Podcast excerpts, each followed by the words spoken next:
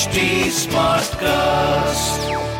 You are listening to a Mint production brought to you by HT Smartcast.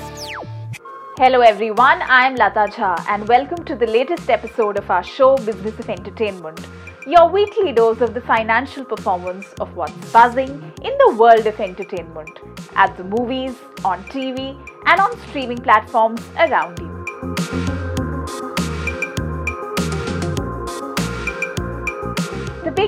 Release in cinemas this week is comedy drama Jug Jug Jio, starring Anil Kapoor, Neetu Kapoor, Varun Dhawan, and Kiara Advani.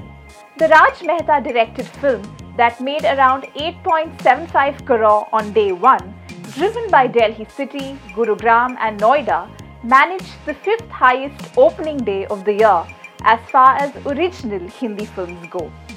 Jug Jug Jio is quintessentially Dharma glossy, glamorous, and glitzy even in its most somber moments, many of which feel trivialized not because the film has an overall comic tone to it, but because the emotions never seem fully lived, the vibe never fully genuine, and the writing not one that comes from the soul. Further, the stars are not exactly shining bright enough for Hindi film producers. A spate of big flops is driving producers to renegotiate steep salaries of A list actors who've not fired at the box office in the last few months. Older stars like Akshay Kumar, as well as younger actors like Varun Dhawan, Ranveer Singh, Ayushmann Khurrana, and Tiger Shroff, may have to take a 20 to 30% cut for their next few projects, producers feel, as that money is better spent on scaling up production quality and visual effects.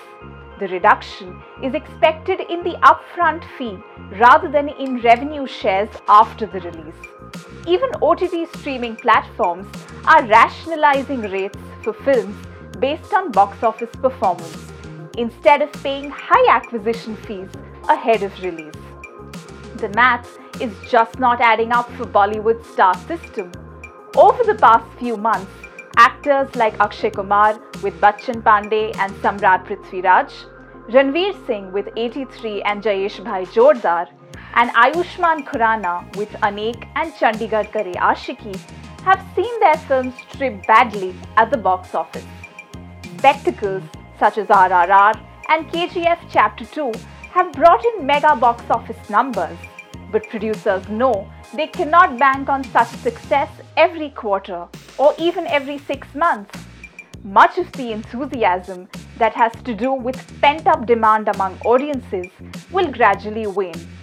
The other challenge is that OTT platforms too are backtracking if the film doesn't find a draw at the box office, unlike earlier when they were more enthusiastic about simply picking up the biggest titles. That's all we have as far as entertainment goes this week. We will be back next week with more news and context on all that's fun and entertaining in hopefully better times. Till then, stay safe. Thanks for tuning in. This was a Mint production brought to you by HT Smartcast. HT Smartcast.